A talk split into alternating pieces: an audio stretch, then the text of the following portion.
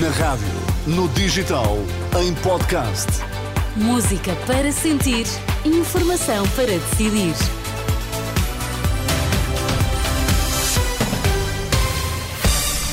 Está com a Renascença, faz muitíssimo bem. Vamos agora ficar bem informados. As notícias agora é com a edição do Miguel Coelho. Boa tarde, Miguel. Olá, Sónia, boa tarde. O que é que temos em destaque? Ministra da Presidência diz que os polícias vão ter de esperar pelo próximo governo para ter resposta às reivindicações.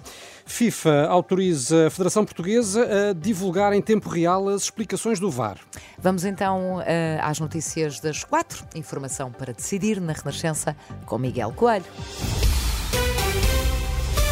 As reivindicações eh, dos polícias vão ter de esperar pelo próximo executivo, quem o diz é a Ministra da Presidência.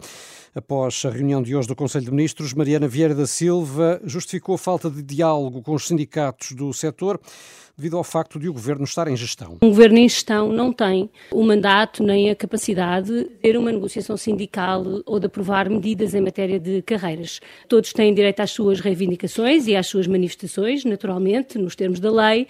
Terminámos todos os processos que estavam em curso no momento em que o governo entrou em gestão e é esse o entendimento que temos e por isso é preciso aguardar que o novo governo possa uh, dialogar com todos aqueles que entendem que devem ver a sua carreira melhorar Outro tema tratado após eh, o Conselho de Ministros tem a ver com as medidas para fazer face à seca no Algarve, com o Ministro do Ambiente a adiantar que eh, o Executivo está a analisar possíveis apoios aos agricultores algarvios. A Sra. Ministra da Agricultura e da Alimentação está a analisar neste momento quais são as possíveis compensações que possam existir e como é que elas se enquadram uh, do ponto de vista daquilo que é a elegibilidade destes financiamentos uh, e é algo que vai ser, obviamente, depois alvo de discussão no Conselho de Ministros quando tivermos então essa resolução do Conselho de Ministros preparada.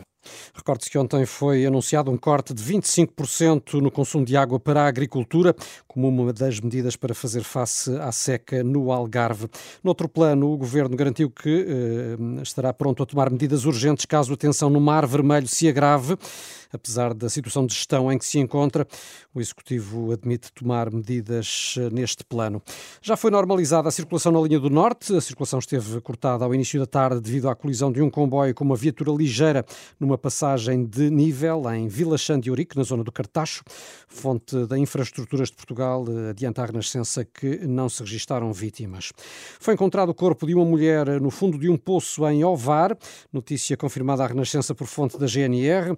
A mesma mesma fonte adianta que o corpo estava em avançado estado de decomposição, mas admite tratar-se de uma mulher com idade entre os 30 e os 40 anos. O alerta foi dado depois da uma da tarde por um popular corpo já foi retirado do poço e a Polícia Judiciária chamada ao local.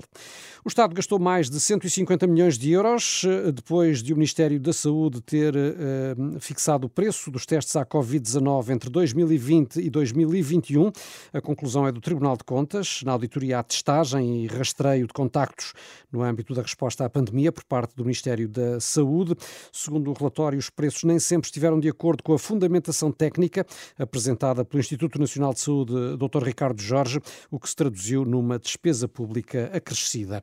A FIFA autorizou o Conselho de Arbitragem da Federação Portuguesa de Futebol a avançar com a comunicação em tempo real nos estádios das explicações das decisões do árbitro tomadas com recurso ao VAR, isto através da instalação sonora dos estádios. No entanto, ainda não é certo quando uh, irá começar essa divulgação uma vez que há questões técnicas eh, a solucionar. A nível internacional, a FIFA já divulga as conversas entre os árbitros em algumas competições que organiza, tendo, por exemplo, acontecido eh, nos recentes Mundiais eh, feminino e de clubes de 2023. E ainda notícia, Sónia, de que a companhia aérea japonesa Japan Airlines nomeou como nova presidente uma antiga assistente de bordo. Mitsuko Totori torna-se a primeira mulher a liderar a empresa.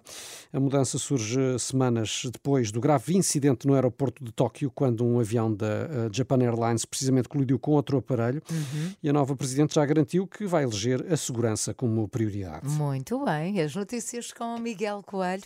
A informação sempre atualizada, quer no site quer na aplicação da